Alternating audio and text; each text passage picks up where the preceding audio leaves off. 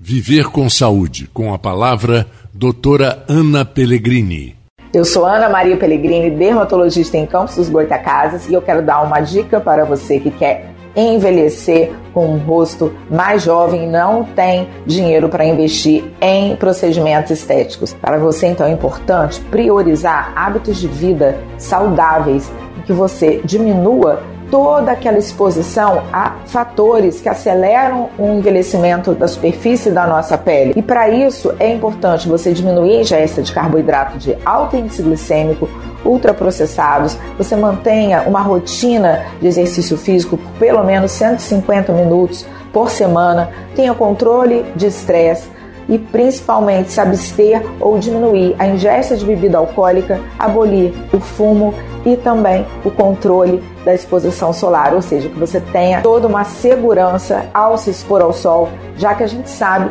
que esses fatores extrínsecos e especialmente a radiação ultravioleta contribui com 80% do envelhecimento da nossa pele.